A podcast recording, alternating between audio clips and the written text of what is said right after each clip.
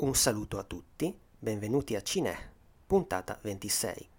Io sono Alessio, più tardi, come al solito, sentirete il collega podcaster Emiliano, ma in questa puntata ci sarà anche una terza voce. Spiego. Questa sarà un'altra puntata completamente dedicata all'horror, nel senso che la scorsa settimana sono usciti due titoli di genere, anche se molto diversi, Crawl, Intrappolati e The Nest, Il Nido, e sono quelli di cui ci occuperemo nella prima parte della puntata seguirà il consueto spazio di Emiliano col suo freak show e un film francese che probabilmente non conoscete. Ma c'è di più, perché per parlare di Crawl, che ancora non ho visto, ho pensato a un ospite, dopo aver letto la sua recensione su internet. Sto parlando di Raffaele Picchio, che è regista di horror per l'appunto. Ha diretto il come chiamarlo, chiacchierato, controverso, Morituris, nel 2011, film che, non so se vi ricordate, fu al centro di un caso, fu vietato dalla censura italiana, trovò poi la strada dell'home video.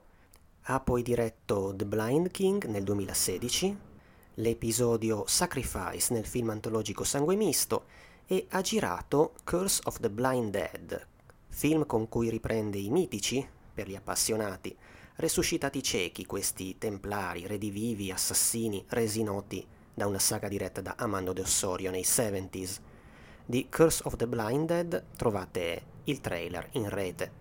Oltre a ciò, Picchio scrive per il sito Il Cineocchio e quindi prima sentirete lui intervistato, diciamo così, da me parlarvi di Crawl e sentirete che nel piacere del parlare di cinema il discorso è sconfinato anche oltre il film in oggetto e poi se ne avete voglia sentirete me sull'italiano The Nest, ma bando alle ciance, procediamo.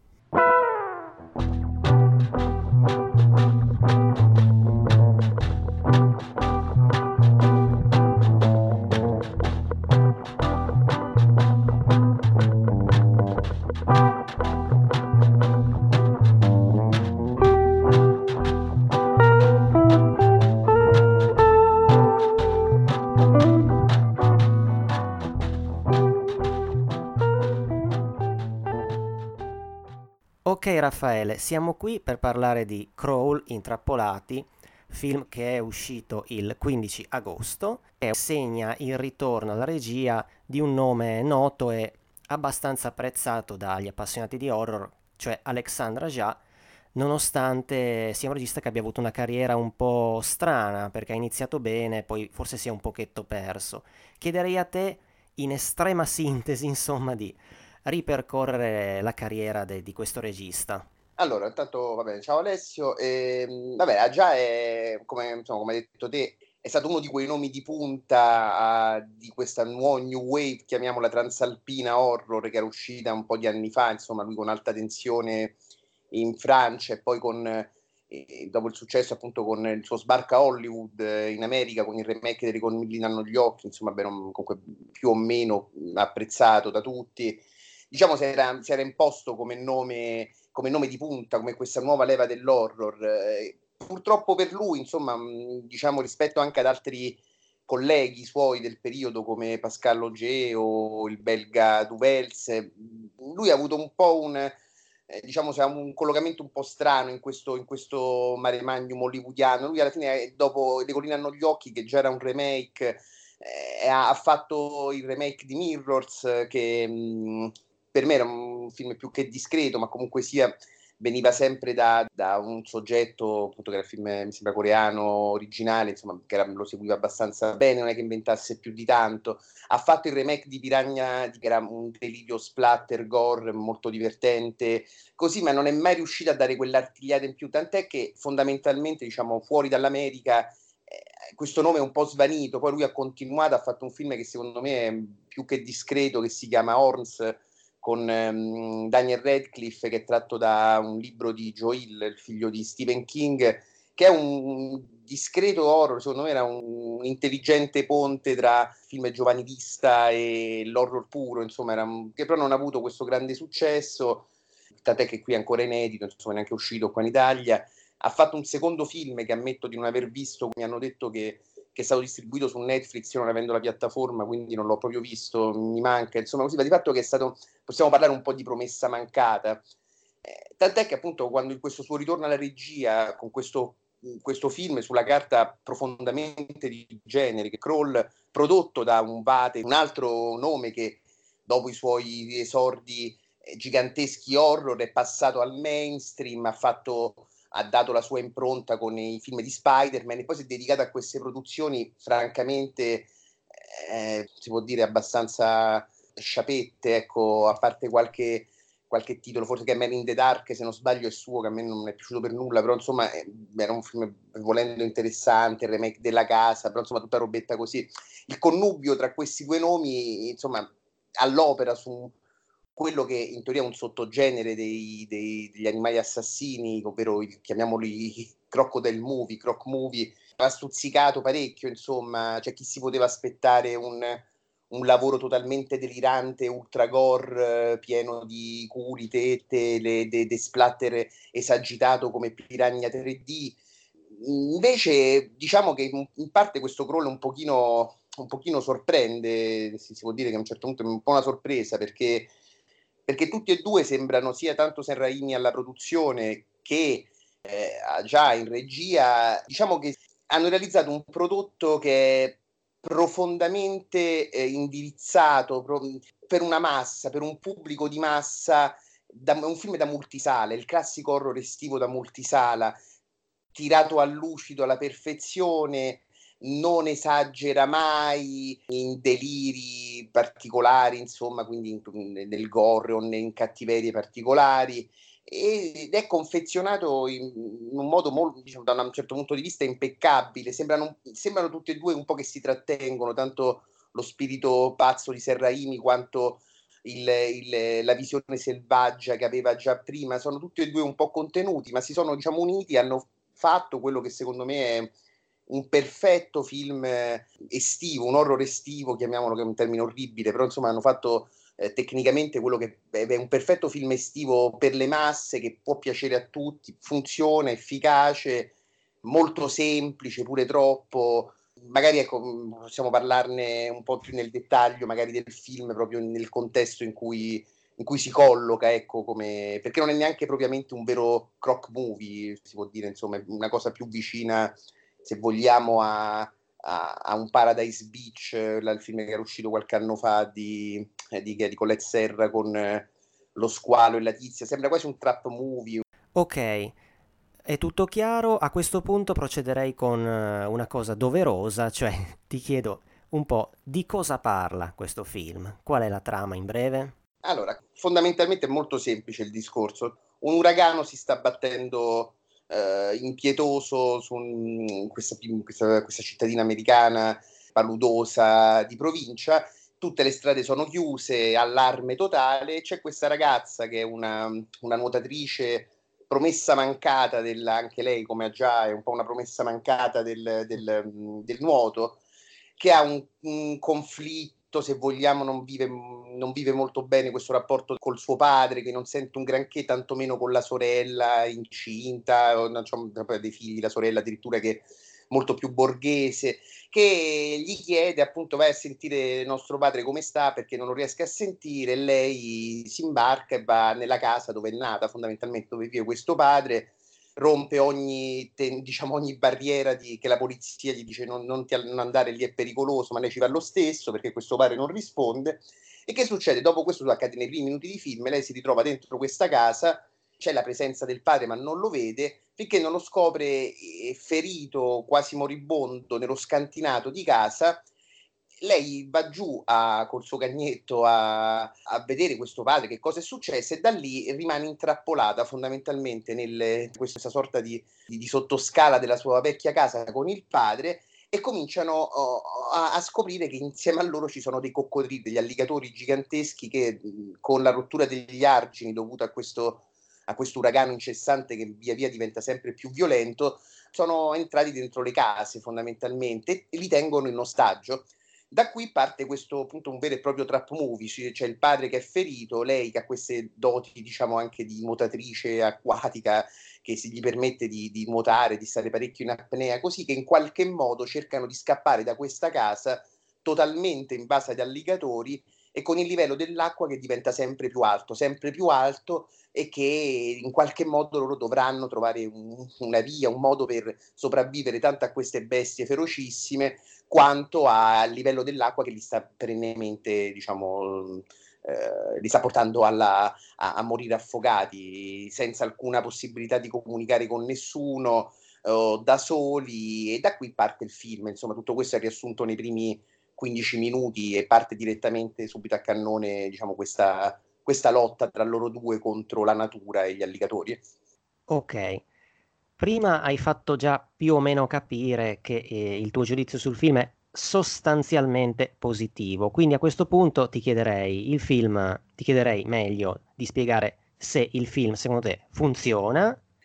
Diciamo allora, il film eh, ci sono due modi secondo me per approcciarsi a questo film qua. Io amo i, i film con, con, le bestie, io sono pazzo per i film con le bestie, con eh, gli alligatori, eh, coccodrilli, serpenti, squali, io vado pazzo queste cose qua, quindi già mi mettono su una condizione di apprezzamento. Il film, diciamo, a differenza di tanta roba come, diciamo, da DVD, come la saga di Lake Placid o queste robe veramente, diciamo, per fan eh, irriducibili da, de, del genere, come dicevo pure prima, invece si pone su un, livello che è molto più accessibile a tutti quanti, perché il film fondamentalmente è molto più vicino a un Paradise Beach, se vogliamo, cioè una situazione di, di tensione che viene tenuta per la sua ora e mezza, cioè ce la faranno, come faranno ad uscire da questa casa, come faranno a contrastare questi alligatori che so, sono sempre di più, all'inizio è uno, due, poi sono sempre di più. E il film funziona, il film non si preoccupa di nient'altro di questa cosa qua, si preoccupa solo ed esclusivamente di tenerti incollato alla poltrona ed ha questa abilità, secondo me, che è il minimo indispensabile poi un film del genere, ma in questi tempi tanto di cappello, di saper perennemente rilanciare l'azione, ha una suspense che bene o male tiene eh, per tutto il film, non c'è mai una sbragatura di troppo, a differenza di Paradise Beach che ho detestato, eh, non c'è questa storia dei legami tra lei e il padre, che è molto blanda e mm, diciamo anche abbastanza stupida, ma non la, non la porta non la fa mai diventare in primo piano, non, non surclassa mai il, diciamo, il vero obiettivo del film, che è quello appunto di tenerti in tensione perennemente con jump scare a, a cannone, eh, situazioni perennemente al limite, ovviamente è incentrato su loro due, ma ci sono tante piccole persone che compariranno e che faranno carne da macello di questi per questi coccodrilli. Il film non lesina affatto nel gore, non esagera mai come Piragna, non è mai un film delirante come Piragna, è una cosa è molto più, diciamo, mm, chiamiamolo borghese, brutto come termine, non so come dire, diciamo, un film molto più, anche nel gore è, è molto per le sale, sì, ci sono gente squartata, ferite brutte, eh, mozzichi terrificanti di queste bestie, ma è tutto, non è mai fastidioso, non è mai rivoltante, è un film che può piacere secondo me alle masse ed è, perfe- è una macchina perfetta per essere un prodottino estivo, un film di serie B che lui puro, fatto coi soldi, con tanti soldi e fatto anche molto bene, che fa il suo lavoro, cioè che regge. Ha già di suo ci mette una, una, una mano che anche in un film piccole, chiamiamolo sciocco se vogliamo come Kroll, si vede sempre che è uno che non ha ancora adesso ha un particolare un sguardo, una particolare mano, sa tenere queste storie, cioè ha, un, ha, un, modo di raccontare queste storie, anche la più semplice, sempre avvincente, eh, ha una messa in scena bellissima, il film è fotograficamente, a livello tecnico è veramente molto molto bello, eh, tra l'altro credo che collabori con i suoi, diciamo, soliti e storici collaboratori, insomma, mi sembra che eh, se non vorrei dire una cretinata, la fotografia dovrebbe essere sempre di Maxima Alexandre, che, che è bellissima, che è un, insomma, un suo ormai sodale, che funziona per tutto il film. C'è diciamo, questo pericolo incessante di quest'uragano che diventa veramente via via sempre più pericoloso, sempre più bestiale. E questi coccodrilli che sono sempre di più, c'è un, questo crescere continuamente di, eh, questa, questa, moltiplicazione di, di, di, pericoli con questi due disgraziati feriti, devastati per tutto il film che cercano loro malgrado di, di unire le forze per sopravvivere funziona, cioè il film è molto shock, è molto semplice ma funziona. Io sono dell'idea che, che a volte è, è, meglio fare qualcosa di semplice e farla bene che eh, puntare altissimo e poi regalarti, regalarti, le briciole. Insomma, il film sotto questo punto di vista è, è perfetto, insomma, la tensione regge sempre, gli effetti speciali sono bellissimi e i coccodrilli sono veramente sono splendidi come sono fatti e, e questo fa piacere perché eh, purtroppo tanti croc movie eh, anche recenti, insomma, a parte il ROG di McLean che era fatto benissimo ed era un altro tentativo un pochino più intelligente, ma secondo me paradossalmente meno riuscito di fare un film horror con i coccodrilli serio. Diciamo, non lo so, io mi sono veramente divertito. Da un punto di vista, sì, è vero che devi mettere la tara che, ecco, se uno si aspetta là già appunto delle colline hanno gli occhi, alta tensione, potrebbe rimanere deluso, ma fondamentalmente non lo so, io apprezzo invece quando, quando si vede gente seria, gente brava a saper fare quello, in questo caso l'horror, che fa un prodotto secondo me inattaccabile, cioè divertentissimo, non rimarrà mai nella storia, non, non incide niente, non è un film iconico come lo poteva essere eh, il capolavoro Alligator, che è un film bellissimo, de, eh, che era di Lewis McTigg, non mi ricordo se il regista dovrebbe essere lui, era una bomba atomica.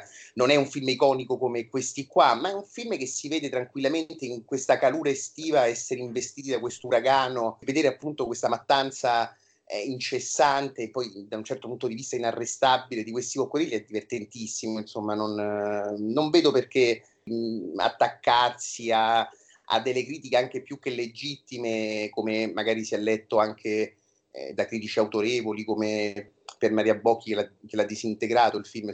Eh, sì, aspetta, appunto, su questo ti fermo un attimo perché ci sarei arrivato, nel senso che vorrei un attimo portarti, fare un piccolo confronto, insomma, critico, dato che l'unica altra recensione che ho letto, oltre la tua, è proprio la stroncatura di Pier Maria Bocchi, e volevo appunto fare su questo con te un piccolo confronto riguardo un aspetto del film, cioè diciamo così il lato emotivo o privato, che secondo il critico di Film TV è uno dei motivi per buttare giù questo film. Lui parla di parentesi di privato declamato con intensità comica, oltre che più in generale di un, insomma, di un copione assolutamente impresentabile. Ma riguardo appunto la gestione delle dinamiche fra questi due protagonisti praticamente assoluti, tu che ne dici? Beh, non, ha assolutamente torto, ecco. Io diciamo che il film si può vedere col bicchiere mezzo pieno e il bicchiere mezzo vuoto, come si diceva anche con un'amica di internet, Marcella Leonardi, diceva che pure lei non è che era impazzita, però diceva il film è vero, cioè Pier Maria ha ragione quando dice cioè la, il, la storia tra loro due, tra questo padre assente che però ci teneva alla figlia e questa figlia che eh, che, che, però non odia il padre beh, perché non aveva mai capito che in verità ci teneva, sono, è una cosa di cui non te ne può fregare di meno, è gestita al minimo indispensabile, però secondo me rispetto a una monnezza come Paradise Beach in cui questo aspetto invece va oltre il concetto stesso, ovvero una che viene intrappolata su un isolotto con uno squalo gigante che gli sta intorno, quella, in quel caso queste dinamiche ri- sciocche, ridicole, lì prendevano il sopravvento ed era una cosa insostenibile.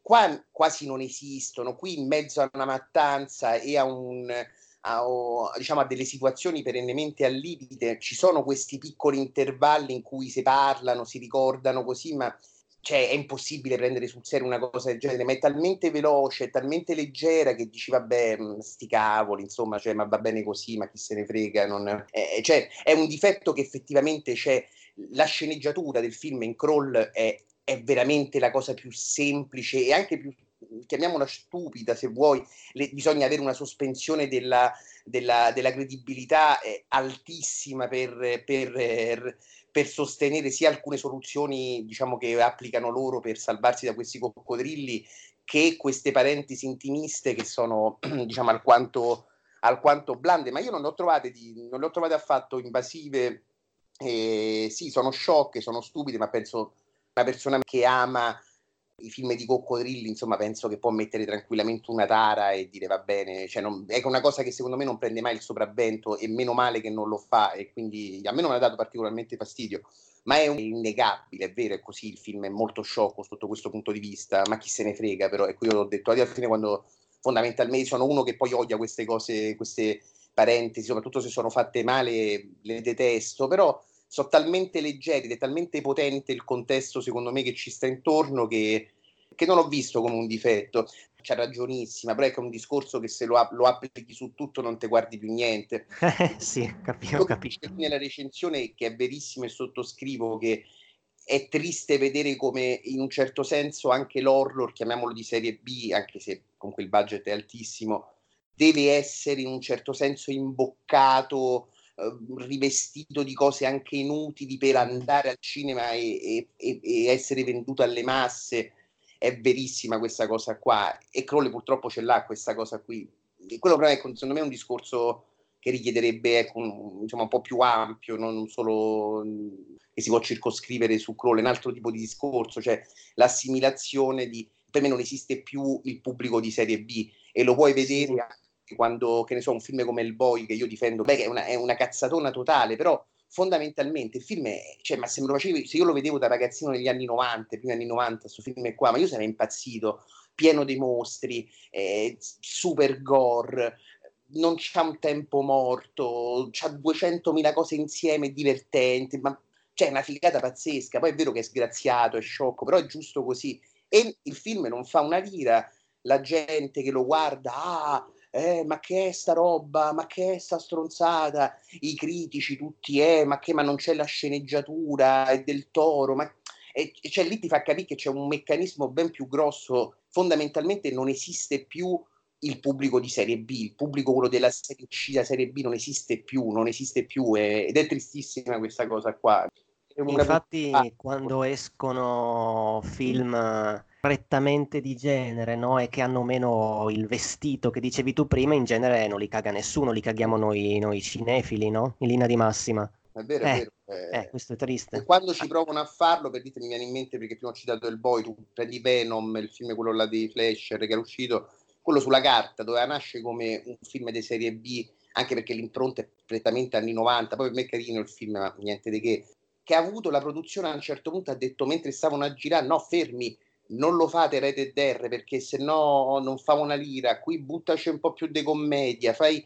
e te esce sta tigre con i denti mozzi che eh, sì che poi fai milioni fa 800 milioni e il boy ne fa 10 e non lo vede nessuno quindi ha ragione hanno ragione gli ultracorpi hanno ragione come sempre. Però è tristissima come cosa cioè io penso veramente sia drammatico che non, non sia più possibile vedere un bel film di serie B con i soldi, però con quello spirito nella sala cinematografica, una cosa sempre più rara, sempre più rara. E Kroll invece nel bene e nel male, che è un film medio alla fine, diciamo sono stato più tendente a guardare il bicchiere mezzo pieno che quello mezzo vuoto che, che oggettivamente c'è. Dall'altro il film ricorda tantissimo come Incipit, un prodotto da, che credo qua in Italia sia uscito forse solo sul satellite, non lo so, io l'ho visto in lingua originale, che si chiama Burning Bright, che è questo film in cui non ci sono coccodrilli o squali, ma c'è dentro questa casa con un uragano incessante fuori che blocca tutto, rimangono intrappolati una ragazzina, una ragazza con il suo fratello autistico e una tigre del Bengala gigantesca che li, li segue dentro questa casa. Ed è un film tutto di tensione, quell'altro molto più efficace, va detto, di Kroll, molto più semplice ma molto superiore secondo me a Kroll. E Kroll si rifà questo film qua, non riesce a, a, diciamo, ad unire queste due anime di dramma e queste parentesi intimistiche con la tensione come faceva questo film qua, però ci si avvicina molto, perché diciamo lui, Kroll è a cavallo tra è meglio di Paradise Beach eh, e, e peggio di questo Burning Bright, si colloca là in mezzo, secondo me insomma, ce lo possiamo fare andare bene, ecco, non ha nessuna pretesa il film di essere nient'altro che alla fine pure intrattenimento e intrattiene. Ok, c'hai altro da dire? Se sì, va, se sì, va bene, vai. Mi viene da dire che fa sempre piacere rivedere insomma, i due attori protagonisti del film eh, che funzionano, insomma, è, c'è lei che francamente non so che cosa abbia fatto prima, non mi ricordo neanche come si chiama, però bravina, funziona, Caglia Scode, Scodelario, ma più che altro fa sempre piacere vedere Barry Pepper, che secondo me è un attore bravissimo e sottoutilizzato. Insomma, io l'ho adorato nella 25esima ora, lo amo alla follia. Le tre sepolture Tommy Lee Jones. Mi ha fatto piacere rivederlo sullo schermo, visto che si vede poco, che lui fa il ruolo del padre di lei, appunto. E boh, è, è piacevole. Secondo me loro due funzionano, funzionano bene, sono due attori bravini e che reggono bene il film e non è una cosa scontata, soprattutto quando sono gli unici due attori fondamentalmente del, del film, gli altri sono carne da macello e questa, questo secondo me è un valore aggiunto anche al, diciamo, nel contesto generale di Groll, che comunque consiglio a tutti quelli che hanno caldo e vogliono andare in sala a vedersi per un'ora e mezza, insomma, abbandonare tutto quanto, non pensare più a niente, vedersi una corsa mozzafiato tra coccodrilli e uragani. Chiaramente tutti quelli, come tanti ce ne stanno, e mi sembra da leggere anche sia su internet che su, su alcuni giornali, chiunque cerca il film realistico, lo squalo di Spielberg, queste robe qua, è, è bene che se ne stia a casa e si vada a vedere eh, qualsiasi altra cosa, sia la larga anni luce da un film del genere, che è indirizzato solo ed esclusivamente ad appassionati del genere e a un pubblico più, diciamo, di panza che, che, che vuole passare solo del tempo mh, facendo qualche salto dalla poltrona e magari divertirsi con qualche gorata che ci sta sempre bene in, queste, in questi tempi di, di, di, penuria, di penuria di violenza. Ok, vabbè. Allora, fa- faccio una brevissima, facciamo una brevissima chiusa ufficiale, poi, poi ci salutiamo in privato, ok? Perfetto. Ok, Raffaele, mi sembra che tu ti sia dilungato ampiamente, hai spiegato benissimo che cos'è il film, quindi ti ringrazio e alla prossima. Assolutamente, grazie, grazie a voi, è mm, stato un piacere, insomma, io chiedo scusa per, per come mi esprimo, magari un po' caotico, però spero che qualcosa arrivi, insomma, andate a vedere questo film al cinema subito. Tra meno di un'ora saremo sott'acqua!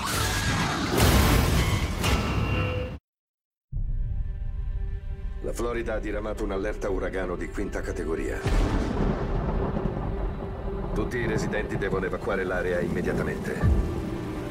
Prendete le vostre famiglie, i vostri cari e andatevene. Papà! Non potremo soccorrervi.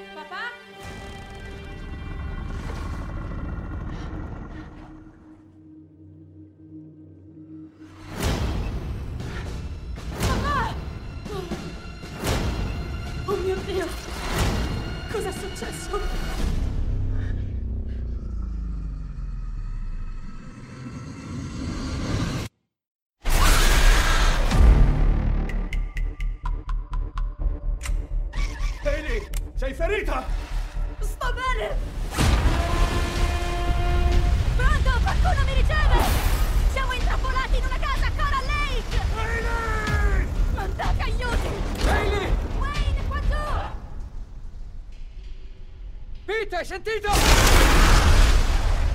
Tra meno di un'ora saremo sott'acqua! Battere sulle tubature confonde i loro sensi. Mi posso distrarre da te. Ce la puoi fare!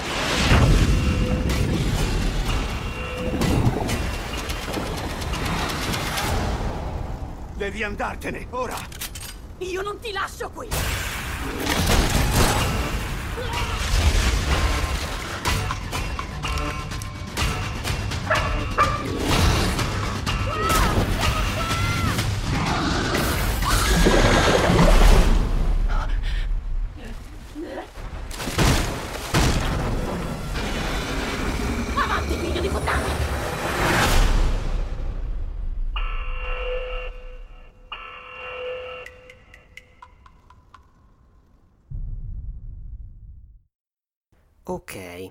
Veniamo a The Nest, il nido, che è uscito anche lui il 15 agosto per la Vision.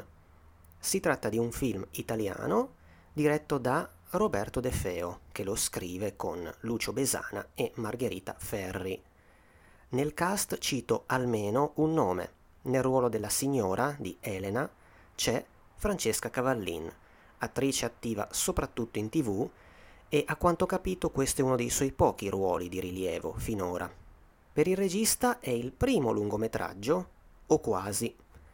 Si era fatto conoscere con un corto splatter, Ice Scream, che aveva pure causato uno svenimento durante una proiezione, e che doveva diventare un film, ma la cosa si è arenata. In un'intervista ad Efeo, pubblicata sul sito Fabrique du Cinéma tre anni fa, apprendiamo che il film è stato girato in America, ma sprovvedutezza e ripensamenti dei produttori hanno portato a uno stallo. tra l'utilizzo di materiali senza chiedere diritti e pressioni per cambiamenti che hanno portato il regista a mollare. Ha diretto anche un altro corto fortunato, Child K, nel 2014, in realtà co-diretto con Vito Palumbo, ambientato nella Germania nazista, il cui tema è l'eugenetica, corto che possiamo dire ha fatto il giro del mondo ed è il primo cortometraggio italiano a essere uscito, leggiamo in rete, al cinema in America. Ma veniamo a The Nest. Sui titoli di testa, prima di tutto, una piccola sorpresa. Vediamo che alla produzione c'è anche la Colorado, casa solitamente dedita a commedie. Ma di che parla questo The Nest? Che cos'è questo nido? E dove si trova? Dunque, il film è stato girato dentro e intorno a Villa dei Laghi, costruzione che risale agli anni 60 dell'Ottocento e che si trova all'interno del complesso del parco La Mandria, che i piemontesi più o meno dovrebbero conoscere, ed era chiusa da dieci anni prima delle riprese di questo film. Veniamo un po' a che cosa succede in The Nest. Dopo un prologo, che vede un padre cercare di fuggire col figlio da questa magione senza riuscirci, passiamo a una decina di anni dopo e iniziamo a conoscere i protagonisti. Un ragazzino in sedia a rotelle che non può camminare e sua madre che lì vivono. Lei sembra una donna d'altri tempi, è vestita sempre in lunga, collata, la sua postura impeccabile, i suoi modi controllati, è molto seria e dedica un'attenzione verso il figlio che si esplica in una severità anch'essa d'altri tempi. Lui sembra un damerino, tra quella pettinatura e la vocetta, come se sua madre ne stesse tarpando un naturale sbocciare. E in effetti è così. Da Villa dei Laghi, al di là del suo handicap, gli è impossibile uscire. Diciamolo meglio, non deve neanche pensare che ci sia un altrove vivibile. È un universo chiuso in cui vigono disciplina e regole che valgono anche per chi viene dall'esterno. Vedi a riguardo le sequenze all'inizio in cui si festeggia il compleanno del ragazzo, a una ospite sfugge un'allusione a qualcosa di positivo relativo al mondo al di là ed è qui che conosciamo un altro ospite della casa, a parte la presenza di una domestica. Questo dottore che Rocco Moccagatta, nella sua recensione su Film TV, paragona a Peter Lorre. Ci sta? A me ha ricordato però Buster Keaton, considerata la sua espressione solitamente, sottolineo solitamente, controllata. Certo, un Keaton in versione stronza che non fa ridere. Insomma, fuori c'è il male e a Samuel, questo il nome del ragazzo, deve essere ben chiaro, mentre lì c'è un programma da studiare e da rispettare per poter poi amministrare questa tenuta, che è come fosse l'ultimo baluardo civile, civile anche troppo, rimasto al mondo. Ecco, che cosa arriva a scuotere ulteriormente questo microcosmo in cui vige questa calma apparente e non sana, l'arrivo di una ragazzina che giunge lì insieme a un uomo anziano che prega la madre, in nome di quel che aveva fatto per lei in passato, di prendersene cura.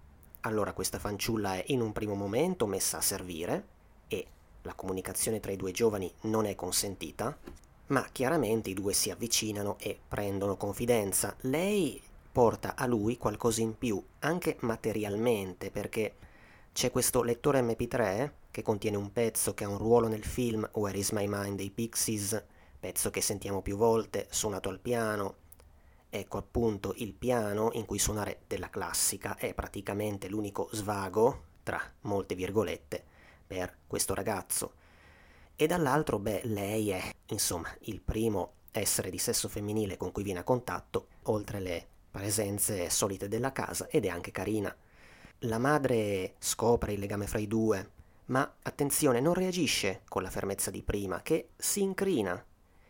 E qui comincia a venire fuori meglio il carattere e, anche se in modo non molto graduale, la sofferenza di questa mamma e di questa donna, perché se da una parte c'è una sorta di sottaciuta rivalità fra le due, che si contendono il ragazzo, questa madre vuole bene, vorrebbe il bene del figlio, che peraltro è sempre più esplicitamente infelice.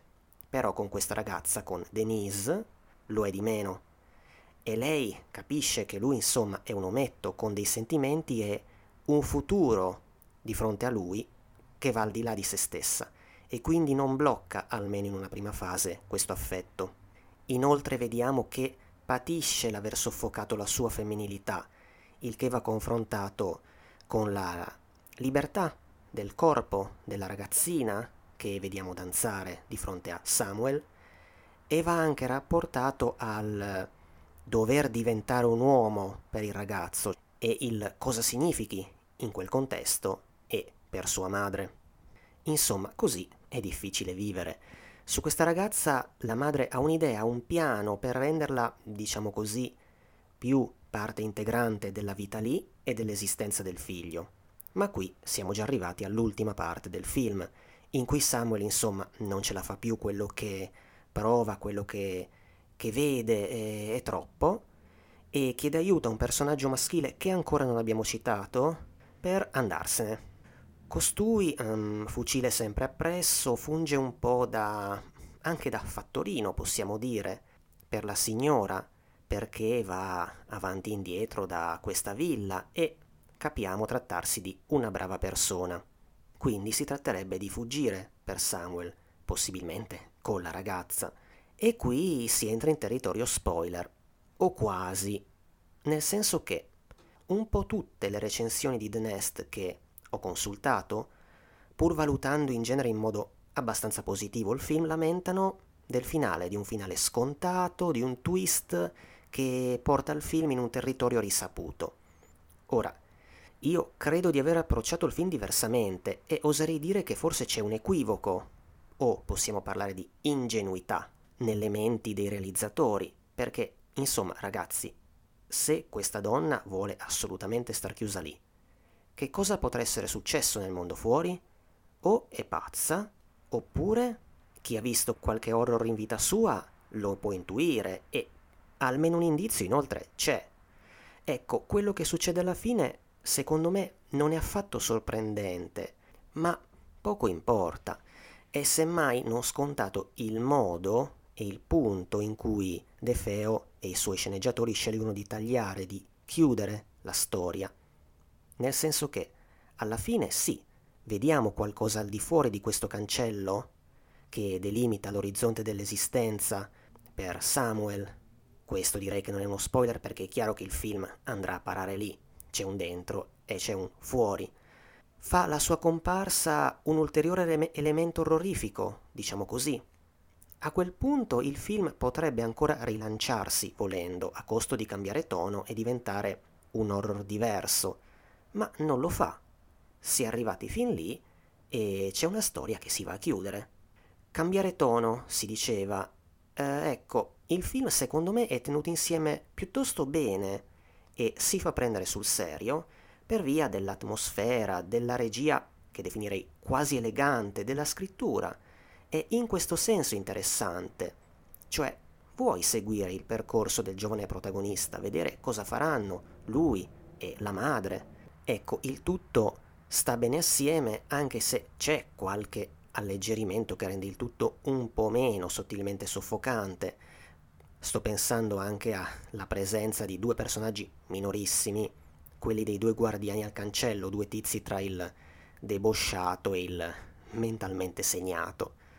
La sensazione con cui si esce dal film, ecco, non è certo della, quella della botta di paura o adrenalina, ma per questo c'è Crawl ma è quella della tristezza. Il ritmo è volutamente non alto, ma mi sembra giusto per questa storia.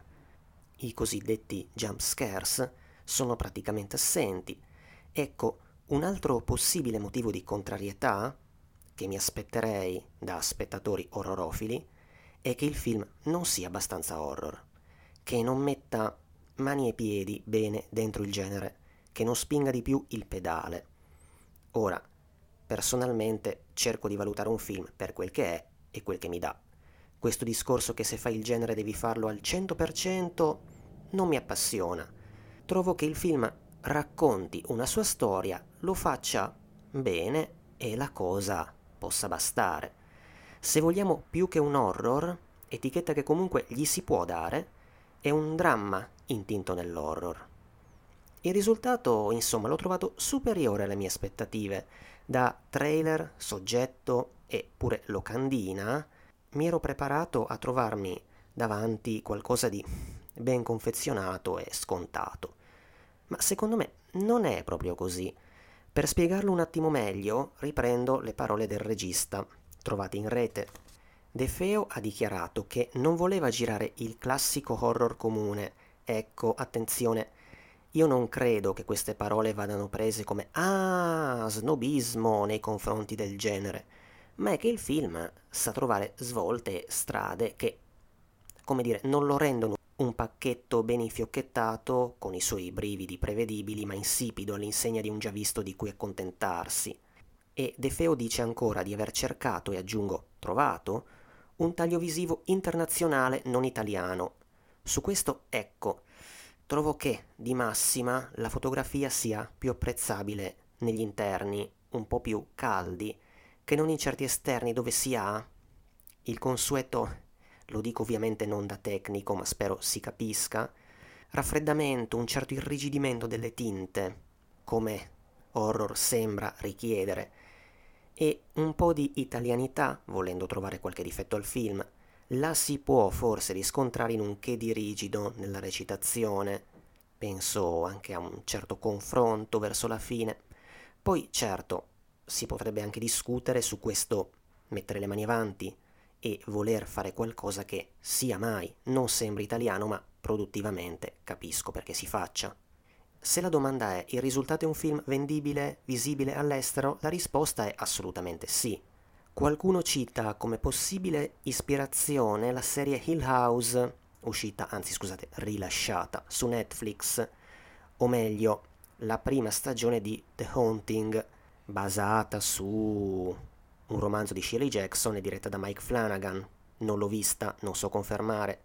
Comunque cito di nuovo Moccagatta che invece suggerisce un'affiliazione con certo horror alla Bayona, come il discreto di Orphanage. Quanto all'horror gotico, che ci poteva stare, in realtà a me è parso che, nonostante questa ambientazione nella villa, il film non sia granché interessato a spremere succo horror rendendone gli interni così paurosi, nonostante le prime inquadrature del film siano un'illustrazione vari, di alcuni di questi ambienti vuoti. Come detto, l'interesse è portare avanti una storia con personaggi stretti lì dentro, almeno io il film l'ho percepito così. C'è qualche passaggio di sceneggiatura superficiale, c'è qualcosa verso la fine che non mi torna tanto, alcuni elementi, come anche quello accennato prima del, dello studio del programma, sono lasciati lì. C'è un personaggio come quello del Mad, Mad Doctor che capisco se si sarebbe voluto più definito. A un certo punto gli, gli sentiamo dire una cosa del tipo sono pazzo, perché anche di lui vediamo la sofferenza, pur non potendo sentire empatia per un personaggio così. Ma in definitiva il film a me sembra soddisfacente oltre che non consolatorio. Dunque, una curiosità per quello che riguarda i trucchi d'attore, in questo caso d'attrice, Francesca Cavallin ha detto di essersi aiutata, previo consiglio del regista, con una sua playlist per entrare negli stati d'animo richiesti di scena in scena.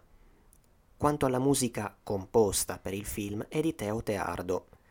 Non mi è sembrata molto rilevata nel corso di The Nest, ma al contempo la si nota da subito, quando aiuta a entrare nelle atmosfere di questo film con le sue svirgolate d'archi molto sinistre. Come dire, se non l'avete capito, stiamo entrando in un territorio horror. Il film è stato distribuito abbastanza bene, anche se ancora in piena estate.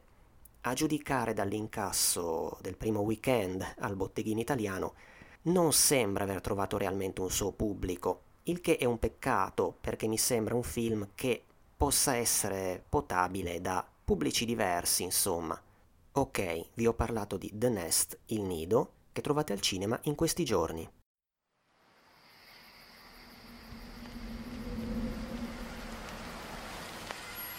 Perché non ci suoni qualcosa, Samuel?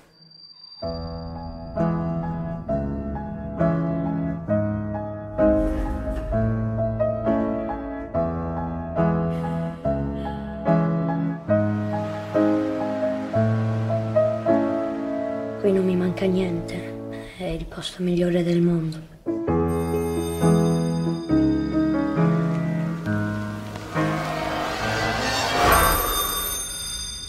Credi che la felicità non costi niente? Qual è il tuo compito? Seguire il programma.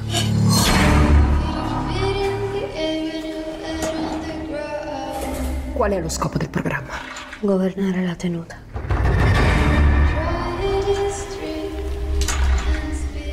Cosa stiamo creando nella tenuta? Una nuova società.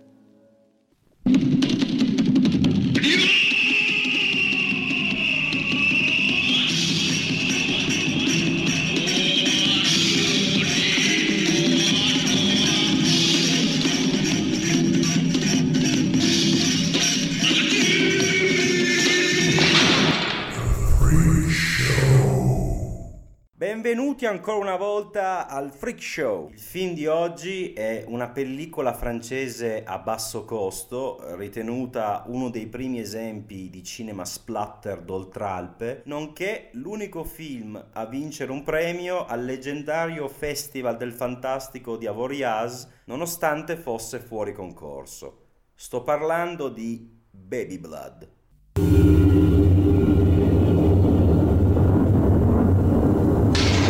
Au début du monde, la Terre était un astre tout juste refroidi, couvert de gargouilles immondes. Toutes ces formes de vie se mirent à se reproduire, toutes, sauf une. Moi, moi à qui il ne manquait qu'une chose, la naissance. Baby Blood è un film del 1990 diretto da Alain Robac, un regista qui alla sua seconda prova nel lungometraggio dopo l'esordio con il film drammatico Il Renat et les Ombres, nonché autoproclamato fan dei film di serie B e Z. E aggiungo che Robac ha anche diretto il cortometraggio Corridor, inserito nel film collettivo Adrenaline e di cui vi ho parlato un paio di puntate fa. La trama del film vede la giovane Yanka, un'artista circense, ritrovarsi gravida di una misteriosa creatura parassita giunta in Francia nel corpo di un leopardo catturato in Africa, la quale necessita di sangue umano per poter crescere e svilupparsi. Nei nove mesi successivi la vita della ragazza si trasformerà in un'odissea da un nascondiglio all'altro alla perenne ricerca di una nuova vittima e con la voce del piccolo mutante a martellarle le orecchie. Chiaramente debitore di pellicole come Basket Case e soprattutto Brain Damage, La maledizione di Elmer di Frankenlotter, Baby Blood è un curioso ibrido di orrore grottesco e surrealismo. Nonostante la realizzazione in economia, Robac, anche autore della sceneggiatura assieme a Serge Couquier, ne aggira i limiti con scelte creative quasi sempre azzeccate. Quasi sempre? Beh, alcune soluzioni come la pellicola girata ad un frame rate più basso per far andare più veloci le auto in un paio di scene sono un po' ingenue, ma qui al freak show non siamo troppo pignoli. Ad ogni modo, il film è fondamentalmente un grosso cortometraggio gonfiato con una struttura a episodi, il più delle volte praticamente svincolati tra loro fatta eccezione per la protagonista e la sua gravidanza che si porta verso il termine un siparietto dopo l'altro.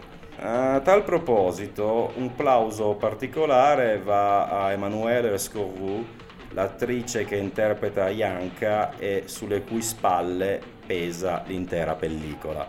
Sulle spalle è un po' tutto il corpo, direi, visto che appare completamente nuda in più di una scena.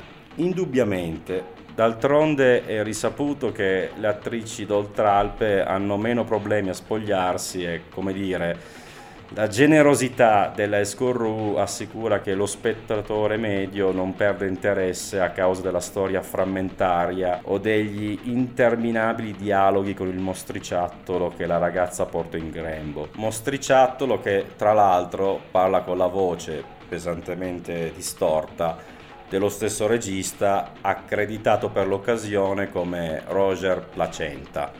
Beh, geniale, soprattutto considerando che il film è una sorta di apologo sulla maternità, o almeno questo è quello che dovresti dire se fossi un minimo intellettuale. Sì, ma io sono ignorante e non so nemmeno cosa vuol dire apologo. Eh, ma il testo che mi stai obbligando a leggere chi l'ha scritto? Ecco, grazie, il tentativo di fare intrattenimento se ne va fuori dalla finestra. Vabbè, tornando da noi, il film è peculiare anche per alcuni eventi riguardanti la sua distribuzione. Come già detto in apertura, Baby Blood partecipò fuori concorso all'edizione del 1990 del leggendario Festival di Avoriaz. A sentire Roback, quell'anno l'organizzazione aveva cercato di dare un tono più mainstream e innocuo all'evento, motivo per cui sia questo film che Sotto Shock di Wes Craven che quell'anno era pure tra i giurati, non furono ammessi in competizione. Ciò nonostante, forse per puro campanilismo, alla pellicola venne dato il premio speciale della giuria. Sempre a sentire il regista, Craven in seguito gli offrì il progetto di un terzo Le colline negli occhi, che però il cineasta francese rifiutò a causa della sceneggiatura da lui definita scadente. Il film venne acquistato dalla Miramax per la distribuzione americana, che decise di rimontarlo e di cambiarne anche la colonna sonora. Nonostante tale modus operandi non fosse assolutamente nuovo per i fratelli Weinstein, su questo punto fanno fede unicamente le parole di Simon Boswell, compositore inglese famoso per le sue collaborazioni con Dario Argento, Michele Soavi, Lamberto Bava e Richard Stanley, a cui venne affidato il compito di scrivere il nuovo accompagnamento musicale. Stando al musicista, una volta che il film venne rimontato e risonorizzato, cosa che incluse anche l'ingaggiare Gary Oldman per doppiare la voce del mostriciattolo dietro caro prezzo, la Miramax decise di non far uscire il film. Anche qui le cose non sono molto chiare. A leggere in giro infatti Baby Blood venne distribuito in qualche modo negli USA, anche se non è chiaro in che forma o tramite quale compagnia mentre il coinvolgimento di Oldman è qualcosa che è ancora adesso dibattuto tra gli appassionati. Forse l'imminente edizione Blu-ray a cura della KL Studio Classics, in uscita a ottobre di quest'anno, grazie agli extra potrà fare luce sulla faccenda. Ma aspetta, dimentichi il sequel? Ah già, Lady Blood, il seguito realizzato ben 18 anni dopo, nel 2008, è scritto tra gli altri da Robac e da una non accreditata Emanuele Scorru che ritorna nel ruolo di Yanka. Eh beh, che dire, per quello bisognerà aspettare un'altra puntata. Bene Emiliano, ti ringrazio per questo tuo freak show, per aver parlato di questo film che qualche settimana fa mi hai permesso di vedere e che insomma mi ha ricordato un po' un, un Senti chi parla in versione horror, non so se sei d'accordo. Effettivamente non l'avevo visto in questi termini, però c'hai ragione. E, tra l'altro Senti chi parla uscì poco prima in realtà, sono quasi contemporanei. Chi avrà imitato chi? Non lo sappiamo. Comunque, vi ricordo le consuete informazioni finali. Cinè lo potete ascoltare il mercoledì alle 18.30 all'indirizzo bit.ly slash radioclava e dal giorno dopo trovate la puntata caricata sulla pagina www.mixcloud.com slash cine. Vi invitiamo a seguirci sui vari social, noi siamo su Facebook, siamo su Instagram, su Twitter, siamo anche su Telegram. Se vi piace quello che facciamo condividete la nostra puntata, fateci conoscere e che dire, alla prossima da Alessio e da Emiliano lunga vita e prosperità. Il brano che state ascoltando è A Good Base for Gambling